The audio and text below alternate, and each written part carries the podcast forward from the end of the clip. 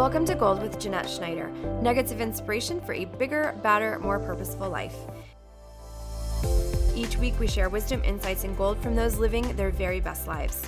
After 23 years in finance and a fancy SVP title, I left corporate America to advocate for women and girls in life, love, the boardroom, and the marketplace. Now, the CEO of my own media company, my goal is to change the world for my daughter and her friends. My first book, Lore Harnessing Your Past to Create Your Future, dropped late 2018 and is based on what women wish they would have known when they were girls. This is purposeful content, big conversations, and a safe place for us to share our goals and our dreams for the future. We record every week from the Sound Studio at the Space LV. Vitale Buford is a self professed expert in numbing behavior. From a complicated relationship with achievement and perfectionism to a long term relationship with Adderall, Vitale looked to things to heal the wounds she hadn't yet met head on.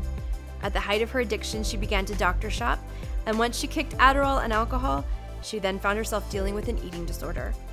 Vitale had a moment of clarity and began a deep process of understanding her triggers, healing her past trauma, and learned to overcome the compensating tools she utilized to deal with life. Now sober for five years, Vitale is an executive coach, speaker, host of the Fresh Eyes podcast, and author of the upcoming book, Addicted to Perfect. Aside from a professional coaching certification through IPEC and 10 plus years of corporate experience in coaching, Vitale has a superpower for helping stuck individuals and companies take action through learning one necessary fundamental truth they're worth it. She has infused her professional education with her personal experience of overcoming a 10 year addiction to create a unique coaching system. She has a very specific process she takes clients through that involves awareness, perspective, and action. Let's dig in.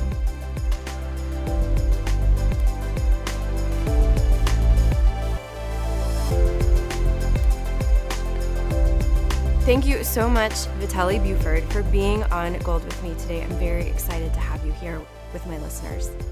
I'm so excited to be here. Thank you for having me. Absolutely.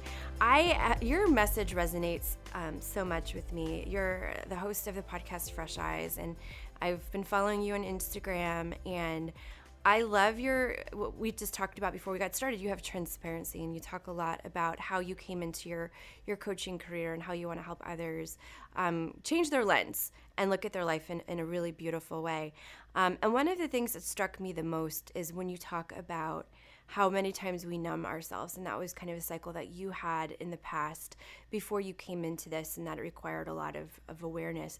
And I wanted to dig into that because I feel like lately, what I'm hearing a lot of is people who are in that place where they've been using maybe alcohol or toxic relationships and they're kind of stuck and they're wanting to they're wanting and reaching out for the better but they're not quite there yet and sometimes that that's a really uncomfortable space to be in. And I wanted to kind of find out from you, from your experience, what does numbing look like? What did it look like for you? And what was that transition into that, that clear eyed view? Yeah, definitely. Um, I am a numbing expert. so I've used many different things to numb. So as a child, um, I grew up thinking that I needed to be perfect to be loved. And so for me, that meant um, achievement, mm-hmm. and that meant um, being thin. And so I initially started using achievements and outside, you know, my grades and accolades and, um, you know, achieve, achieve, achieve in school um, as a mechanism for numbing and always being productive mm-hmm. Um, as a young, like in, in middle school and high school. And then um, in college, I started using dieting because I gained weight and also the achievement um, part of that as well. And then when the dieting didn't work, I discovered Adderall. And so for me, like my biggest thing was this real this struggle with my body image that I needed to be thin to be loved, that I needed to be all these things outside of myself to be loved. And of course, in the middle of it, I had no idea that that was what was going on. I just hurt so bad um, internally and deep down. And so I was introduced to Adderall when I was 21 years old. And for me, it was the perfect drug. It was the answer to all of my issues. It shut off all the diet talk in my brain, and I was able to do 10 people's jobs. And mm-hmm. so both of the things that I that I that lit me up, which was be really thin and be very successful on the outside, were filled with Adderall. And so for 10 years, I used Adderall and then started using alcohol to numb this feeling of unworthiness, of unlovability. And at the at the end of the day, really, my biggest fear was abandonment. Abandonment from the people I love, um, and that's why I thought that I needed to be thin and really high achieving. So yeah, for a decade. What messages did you receive that made you think those things about yourself? Are you able to go back and kind of pinpoint like this is the messaging I received, or was it kind of um, how did you come to this place at such a young age that you felt so sad inside? Right. So at a really young age, um, I was uh, molested, and so I hated my body. Mm-hmm. I thought that my mm. body was bad, and so I wanted to make it small. And then as I grew up, there were messages from my mother. Um, I was there was a I grew up in a really dysfunctional household. My mother is an alcoholic, and I grew up. Um, my mother, like when I came home from college, one semester I had gained a lot of weight, and she called me fat. And in fact, like a few months later is when I got on Adderall after she called me fat because I had so much shame and just felt like, you know, so unlovable and so unworthy. We have a, such uh, a similar story. we have a very similar story. In in the messages we were, my mother is also um, an alcoholic addict, and it was it was never the, the conversation was never directly to you where it's like you are unworthy, you are unlovable, but there were all these other things that created this almost hatred of self, and this um, that making yourself small, right? I, I re- that resonates with me so much because I just remember if I'm just small and quiet until I needed to protect, and then I could be big like a lion, is the way I used to think of it. If I needed to protect my little sister, or if things were getting too hard, I could be big like a lion. And it really took a lot of work to unwind some of those beliefs that you don't even realize are beliefs. They're just the way oh that oh you've lived yeah, they're great. And people pleasing and approval seeking. That was another thing that um, was something I picked up, not consciously, but subconsciously as a child, that my worth was in my ability to make others happy, you know, happy. Mm-hmm. My mother, my father, my grandparents, whatever it is, you know, like I use that to, again, that was another numbing. Like, let me make you happy and then I'll be happy. That codependency is also numbing. Yeah, and I think people don't sometimes realize, especially, and I don't know about your experience, but you walk into relationships carrying that all with you.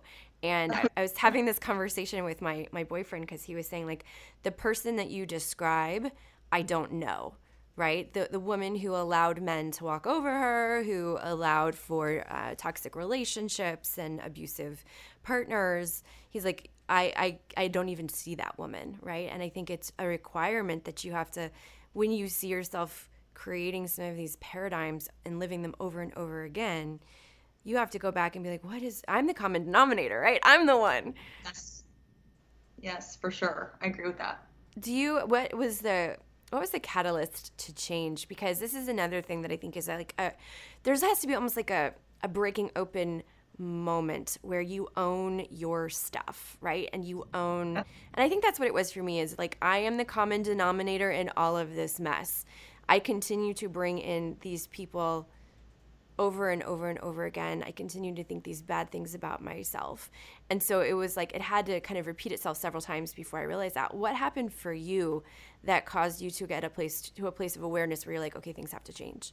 Yeah, and that was for me sobriety, and I'll tell you kind of what led up to that. So I was I had a pattern of really toxic relationships, getting in relationships with um, men. You know, I was I was unhealthy, and so I attracted the same unworthiness and unhealthiness because we we attract what we are. Yeah. So if we don't feel worthy, we attract that. So I attracted alcoholics, emotionally abusive men, and I'd gotten engaged, and I moved from Kentucky to Alabama. Um, and my fiance at the time ended up being very emotionally abusive, and the engagement ended, thankfully. But after that, um, I stayed in Alabama for a few years. And I think it was, you know, that engagement happened and that move happened so that a year later I could get sober. Mm. And what led up to getting sober was, you know, over the course of 10 years, my tolerance to Adderall increased 100 plus times. And so I went from taking 20 milligrams a day to 360 milligrams a day. Oh, wow. And I was doctor shopping, which is illegal. And I was changing dates on prescriptions, which is illegal. Mm-hmm. And I just I, couldn't keep up. Like there wasn't enough Adderall to keep up with my tolerance level. And so two doctors actually found out about each other. And they didn't turn me in, but they could have. And so I ran out of Adderall, which had happened before, but it was sort of like, you know, I've been doing this for 10 years, like something's gotta gotta give. Mm-hmm. And this person had come into my life, this this other coach who I'd hired to work. I, I had a very high level corporate career at the time. Um, and so I'd hired this coach, and he saw me interact with my employees. And he looks at me and he was like, Vitale, are you critical of your employees? And I'm like, what? I have zero self awareness at this time. Mm-hmm. And he was like, no, no, no. I think you're critical of your employees because you're critical of yourself. And I was like, you know, my mind's blown. I have no idea what this information means. I'm like, okay, like I'm, you know, I'm hurting myself, therefore I'm hurting other people, I'm projecting. And then he told me this phrase, I see in you what I refuse to see in me. Mm. And that phrase is what changed my life. So he tells me that. And then two weeks later, my mom came to visit me and she was drunk at my house. And it was this like spiritual moment where I was so mad at her for not being sober and I realized that, that that phrase that that guy had told me, I see in you what I refuse to see in me. And at that moment, I realized I was blaming my mother and pointing the finger at her to get sober, but I was not willing to point the finger at myself to get sober. That's really powerful. And it was just this unfolding. It was like I remember the moment like as if it were yesterday. I mean, I was standing in the foyer of this beautiful place that I was staying, and it was, and I, I remember just taking a step back, and I'm like, oh my God, I need to get sober. And I finally prayed. Like a few days later, I sat down and I prayed. I was like, God, please help me. Like, I, I can't do this alone. And then I ended up driving myself to rehab. It, so it's a huge message that that person brought into your life, right? And it's one of the things that I love about objective relationships, right? When you bring someone into your life to help you look over your life, right? Because a lot of times, like you said, we bring in friendships and romantic relationships and um, even sometimes in our careers, we're drawn to careers and we're drawn to environments um, that will play into some of our old wounds and we're playing out some of those old things over and over and over again. Then you have this man who comes into your life who has clear objectivity, has done work himself, and is like, hey, what is triggering you is also within you. And I think that that's such a huge message for people to take with them because so many times the things that annoy you about another is something that you need to it's that mirror right that you need to hold up and look at at yourself. Um, and i want to congratulate you for taking the steps to go into rehab. It's one of the things that i struggled with with my mom. I always wanted her to make those steps. And you know as she gets older she's finally getting to a place where she's reading self-help. She's you know you, some of the talk is there right? Um, but I had a neuroscientist on the show last week, and she was sharing that your uh, tolerance, especially for drugs that bring you up or bring you down, increases as your brain inflammation increases. And that it's just a continual vicious cycle that you're not actually fixing something, you're actually hurting your body and making it more unhealthy. And I think that that was like a huge kind of a, a, a light bulb for me. Um, how did how did you move from that experience within getting clean and getting sober to deciding that you wanted to make coaching and helping others your life's work? Yeah, so you know, I've been sober for 5 years and I've been doing a lot of internal work during that time. During this time. And it's interesting cuz the numbing didn't stop with the sobriety. Like I got sober and I'd removed the Adderall and the alcohol but I have not removed this feeling of this fear of abandonment, this feeling of unworthiness and unlovability. And so I replaced the Adderall and alcohol with an eating disorder. Oh, jeez. and I got down to 100, 100 pounds. Um, and I was obsessed. You know, like I had to work out every single day. Um, I ate food, but it was basically broccoli and chicken for two years, and um, it ruled my life just like Adderall. And I was seeing a psychiatrist at the time, and he was like, you know, I think you have an eating disorder. And I was like, no, because, you know, I was remembering like Lifetime movies where yeah. the girl was in the hospital. And I was like, I'm not in the hospital. Like, I'm fine. And he was like, no, like an eating disorder is any unhealthy relationship with food. And I was like, well, I definitely have an unhealthy relationship with food. And so, um, even that just recognition, I, I got very angry because I was like, oh my God, like I was addicted to Adderall for 10 years. And now I've spent the past two years being addicted to exercise and restrictive, you know, eating.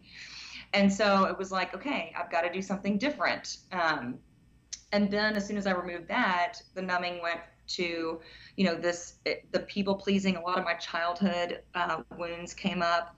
Um, I then started using food to numb because you know I've been restricting eating, and so the natural thing is to go to the opposite end of the you know spectrum and binge.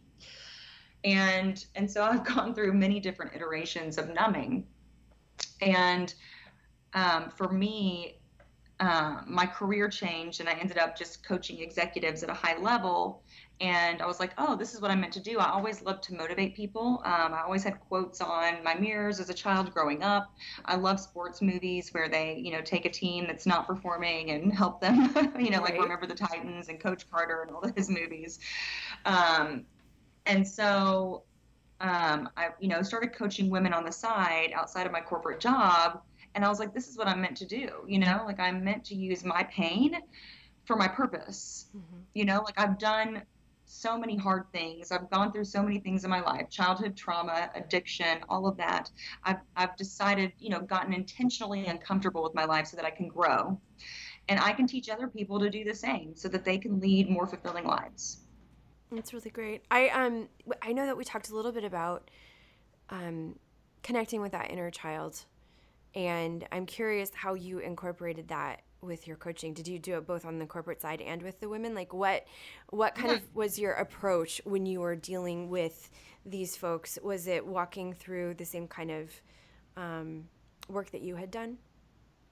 Yeah and so when I was sober, you know, I did the, the 12 step programs. Um, I did Cocaine Anonymous and I went to Alcoholics Anonymous. And after a few years, it just, the program didn't resonate with me anymore. I needed something else. And so I discovered Adult Children of Alcoholics. Yes, I'm familiar. that program has had the most profound impact on my life. Um, and I still go to it religiously. And I would say that is what really opened my eyes to this inner child, the reparenting of ourselves, the revisiting of childhood wounds, um, understanding just how important it is um, to be a parent and to heal yourself so that you can heal others. So I have I've never been to adult children uh, children of alcoholics meetings, but I have followed their work, um, and I was shocked when I was like, oh wow, this is actually like my personality, right? Like you read over it and you're like, oh my, so much of who I am is based on being raised by an alcoholic parent or an addict. And it's it's fascinating when you start to pull it away and understand like some of your overcompensating behaviors and even the way you parent now and how you look for relationships. It's all intertwined. And I think it's really it's really fascinating because I think um, one of the things that's important to me is reaching out to other children of alcoholics and being like, hey, um, let me put the words around what you might be feeling, right? I had someone on the podcast one time who um, we talked, the whole conversation was about um, addiction and being raised by an alcoholic parent. And I just, you know, it's, it's one of the things that I think is so important is that you realize so much of the behaviors that you create today have to do with that and that inner child work is so valuable because that child is so wounded and so sad and needs you. And um, yeah, and I believe all of us have some level of, of trauma. It doesn't have to be the big T trauma. It can be a little T trauma, but all of us have some level of dysfunction. It just depends on the le- you know the degree to which. Yeah. And I believe that every reaction or trigger in our life can be traced back to a childhood imprint or you know a childhood um, you know, emotional loss or rejection or something that happened in our childhood. And so, in order to really change the way that we respond to life and show up, we have to really start looking at what happened in my childhood. Mm-hmm. Know, how can I rewrite that? How can I course correct? For me, one of the most interesting things, this is another thing I use to numb, um, and I discovered in adult children of alcoholics, but I have a real addiction to excitement. Hmm. And I remember reading the 14 traits of adult children of alcoholics, and it said, you know, we are addicted to excitement. And I was like, I don't even know what that means. Like it didn't resonate at the time. And so as, as I've as I've done more work on myself, I'm like, oh my goodness, like I have such an addiction to excitement because that was my childhood, right? Chaos. Yeah. And that was my normal. And so if I look at it like the way I was in relationships, you know, like I would have affairs, I would get out of it, you know, like it was really unhealthy, like my addiction to Adderall and running out and doctor shopping, all of that excitement, right? And trying to create this excitement that fueled this adrenaline rush that I needed. And so that's been a real eye opener for me. And I still have to be very aware of that. Like, am I, you know, fulfilling this addiction to excitement or do I need to just be okay with calm? right. What did you what do you recommend for people if they're wanting to start tapping into that earlier version of themselves? Like in my book, I, I talk through like a, a love letter to your younger self and a visualization exercise because sometimes it's hard to get to those very tender spots. And I've noticed a lot of people in the beginning of my book when I'm walking through a, a review of their childhood, um, that's when most people have been the most resistant and are like, oh my gosh, this is really hard. I wasn't planning for this. Like you walk to the book, like, yeah, I'm to do this. And then it's it's asking you to reflect and, and start writing and visiting that part of yourself. Um, what are your techniques? What would you recommend to someone? Um, is it writing? Is it visualization? Is it working with a, a therapist? You know, I think there's a you know a combination. For me, again, like the childhood stuff started opening up when I went to adult children of alcoholics, and it's also for dysfunctional families. So honestly, anyone can go. Mm-hmm. Um, but for me, that opened it up. I think, secondly, every time I was triggered and am currently triggered or I react to something, you know, that's that same phrase, I see in you what I refuse to see in me. I use that as an opportunity to be like, what is from my childhood is being triggered. So if I'm being like, if I'm responding to something with my boyfriend, say we're having conflict or a disagreement, um, first of all, conflict freaks me out because I have a fear of abandonment from my childhood. And so I get triggered. You know, I can shut down easily because conflict scares me. It doesn't scare me like it used to because I've done a lot of work around it. But I think just looking at our triggers, being like, okay, I was triggered by that. Like, what could that mean? Mm-hmm. And I think there's also a lot of power in journaling. You know, I just finished writing the first draft of my memoir and it was the most powerful healing experience in my entire life. I don't know if that was like when you wrote your book, mm-hmm. but I'm telling you, writing my story down and owning it for the first time in my life like healed so many things because as people we minimize our stories and that's why we don't remember them. We're like oh i don't remember what happened in my childhood. I think it was good. And i'm like well actually maybe you should pause. And so i think there is power in journaling and also not forcing memories to come to you. Like your subconscious will show them to you when you're ready but you just have to start doing the work just being open to it being willing being curious about how you respond react um, are triggered and use it as an opportunity for growth instead of an opportunity to judge yourself and beat yourself up. Yeah. Um, but yeah the writing part is so so important. For me again going back to the fact we minimize our stories because a we think we, we minimize them for two reasons for survival and then also because we think someone else had it worse than us I am so excited to finally announce what I am working on because it has been so hard not to talk about it. Today, Gold is brought to you by Live Media, and I couldn't be more thrilled. Live is an app that will launch Christmas 2019. I have partnered with a team previously of Disney Pixar who want so deeply to use tech for good, and we're using tech for great. I have a special VIP experience built out and planned for my Gold listeners you guys have been on this journey with me, so I can't wait to introduce you to my baby. Through mindfulness and accountability offerings, including meditation, breathwork, intentional living routines, challenges, and lifestyle coaching, Live will provide you with the tools, community, and support you need to live your very best life, leveling up in every aspect. Live meets you where you are and grows with you. Each week, your Live Lab will be curated with talks, articles, meditations, visualizations, challenges, and support to help you move your goals forward in 90 day increments. At the end of 90 days, we will celebrate your accomplishments with you before assisting in selecting those goals you'd like to include in the next 90. Available to you at all times is a phone or chat session with an accountability coach, a master coach, or through an email submission to Dear Live so that we can support you every step of the way. Live is your lifestyle and productivity concierge a thoughtful guide, and an intuitive coach to help you get out of your own way, to create, to pay it forward, because a healthy you today means a healthier world tomorrow. Gold listeners will receive a free 30 day VIP experience. That means access to all of the bells and whistles by using code GOLDVIP, all caps, at loveisviral.com. Again, that is loveisviral.com, Code GOLD VIP in all caps. Join the movement.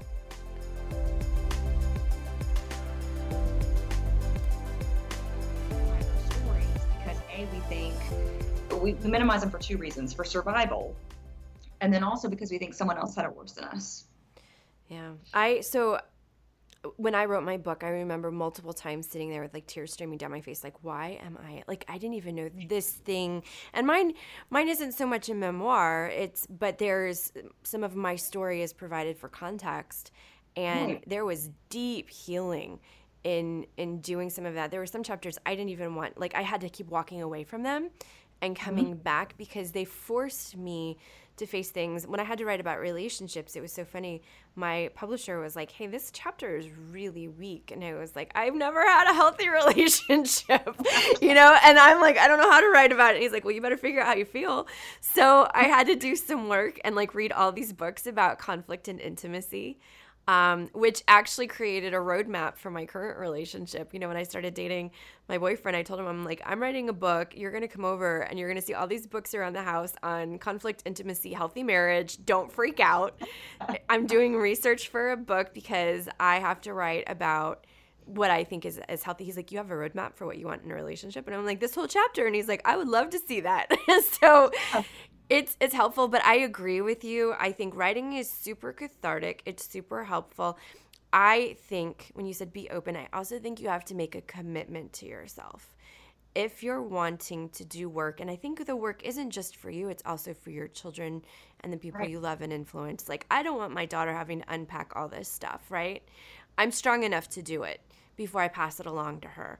So I made a commitment to myself and to her that I would unpack all of my old stories because I don't want her to have the same influence of dysfunction and addiction uh, kind of cast a shadow over her life.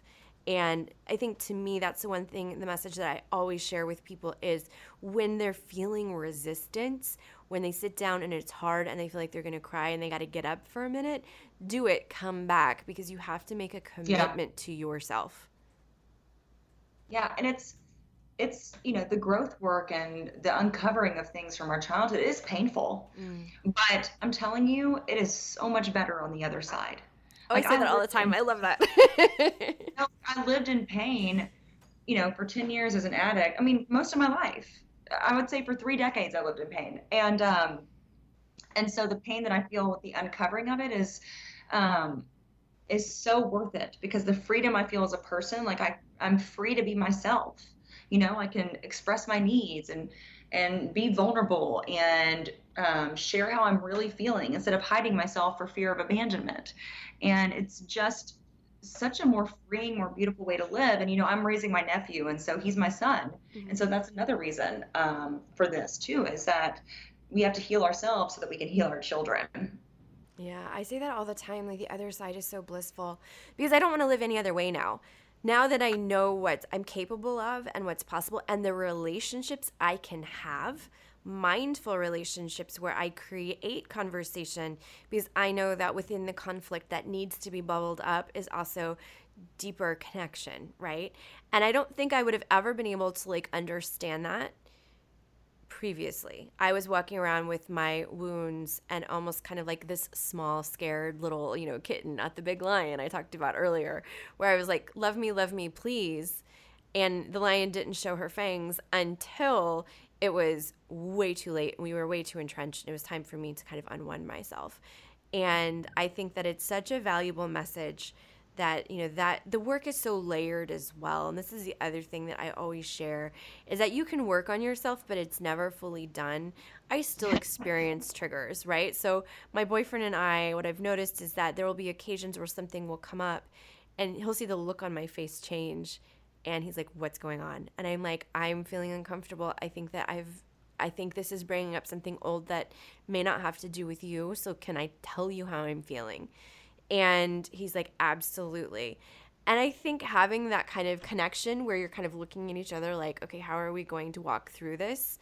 Um, and having the self awareness to know, like, when something bad happens in our relationship, yeah, you should have boundaries and you should have high standards. But if you're with someone who's at the same place that you are at the time, the the connection and the conversation I think is so much more loving and nurturing as opposed to um, combative and defensive. Right. And I think at the end of the day, you have you have to become what you want to attract into your life. Yes. If you want to attract more money, you got to get real with your current money. If you want to attract certain success or career or whatever it is, I mean, you have to become that person. You have to develop those habits. You have to uncover those blocks and coping mechanisms that are holding you back. Same thing with relationships. You know, I just I attracted my soulmate into my life in December. And A, I ended up, you know, I, I was intentional about it. Like I was ready for the relationship and I just told the universe, I was like, 2019 is the year of my soulmate, make it happen. and I wrote down a list of the, you know, characteristics I wanted in my in my partner.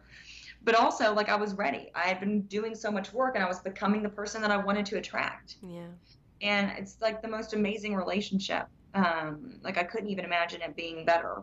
I love that that you did the characteristics because I think that that's so important to like look for the person that has the characteristics and values rather than being like, I need security, I need them to have a good job, I need them to be handsome. And yeah, I mean, I, I did put on my list that I would still like to be attracted to this person who is also kind of heart and generous of spirit.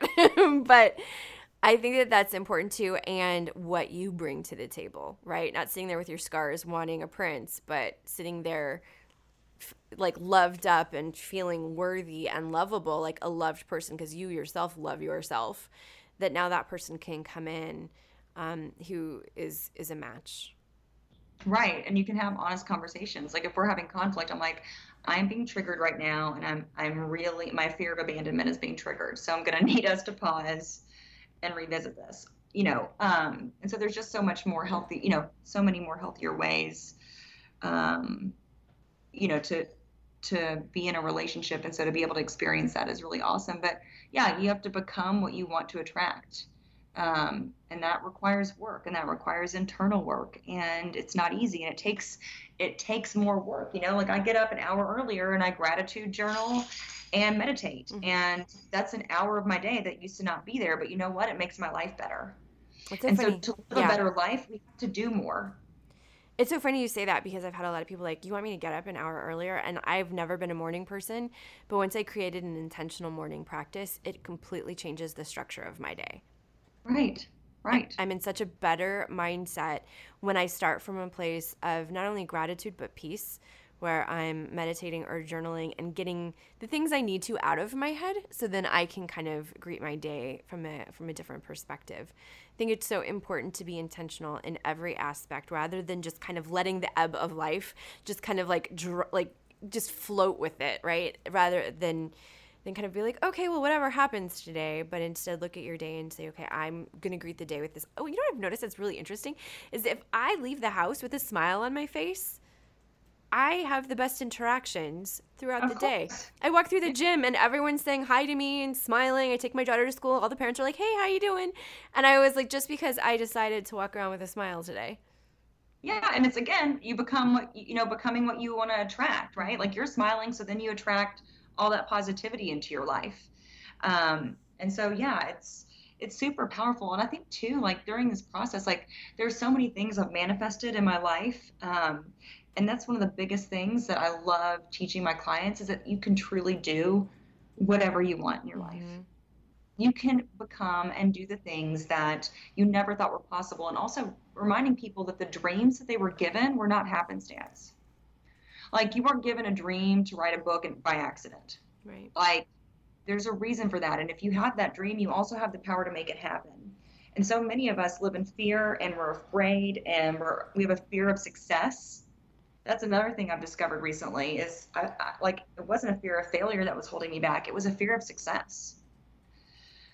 And that again is traced back to abandonment, my biggest childhood fear, right? So the level of success that I want to achieve, am I going to be able to maintain the relationship with my soulmate? Mm-hmm. You know, am I going to be the mom that I want to be? Mm-hmm. Um, are my friends still going to be friends with me?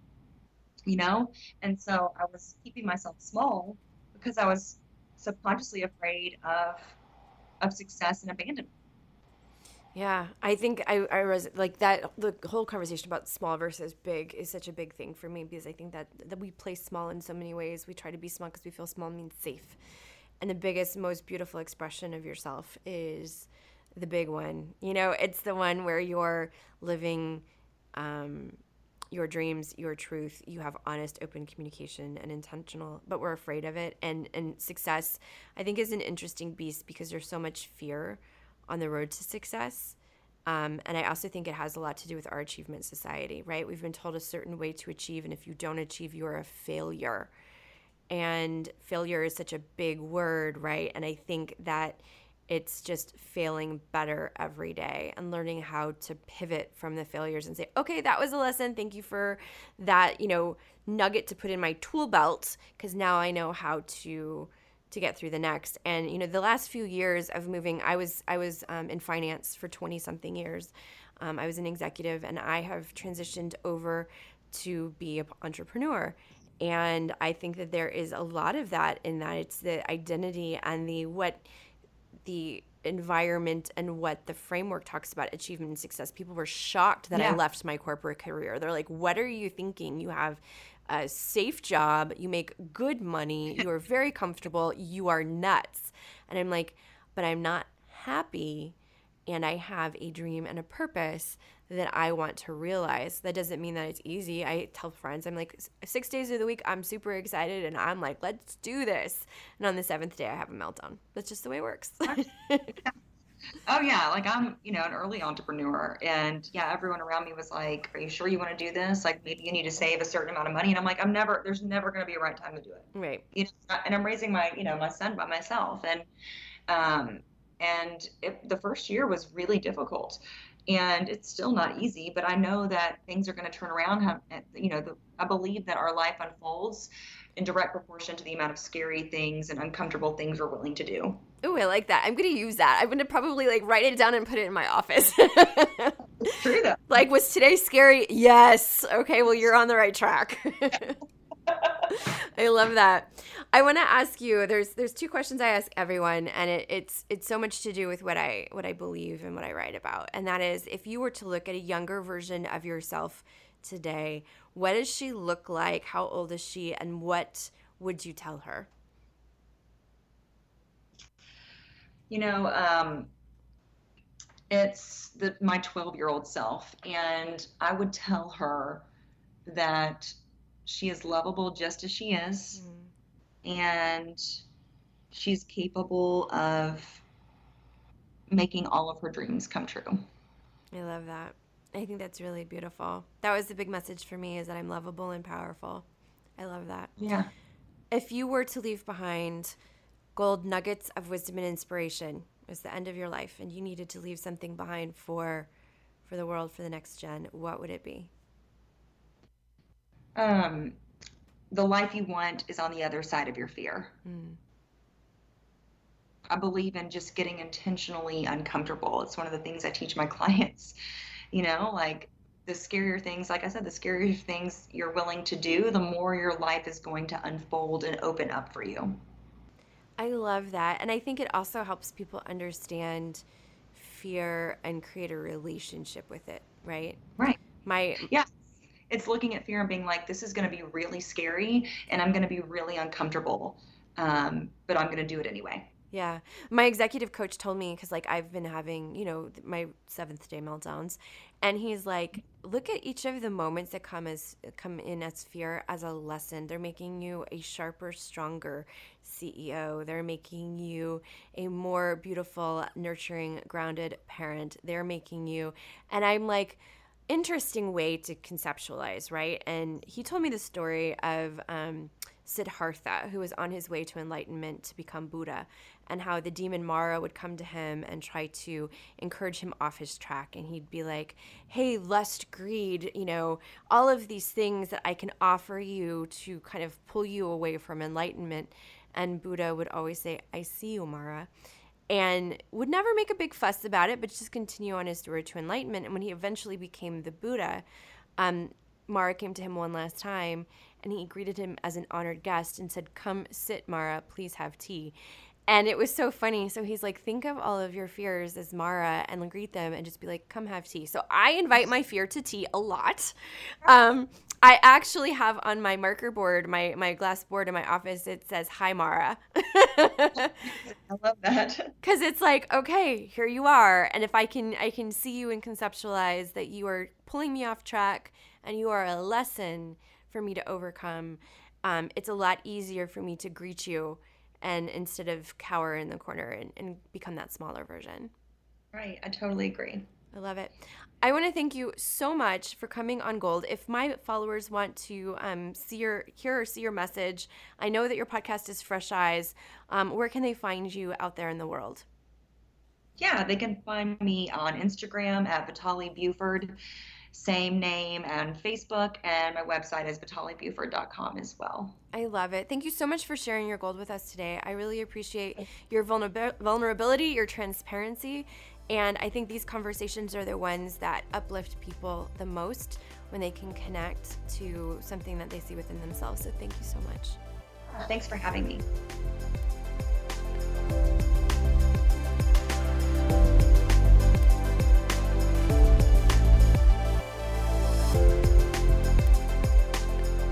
Thank you so much for joining us today.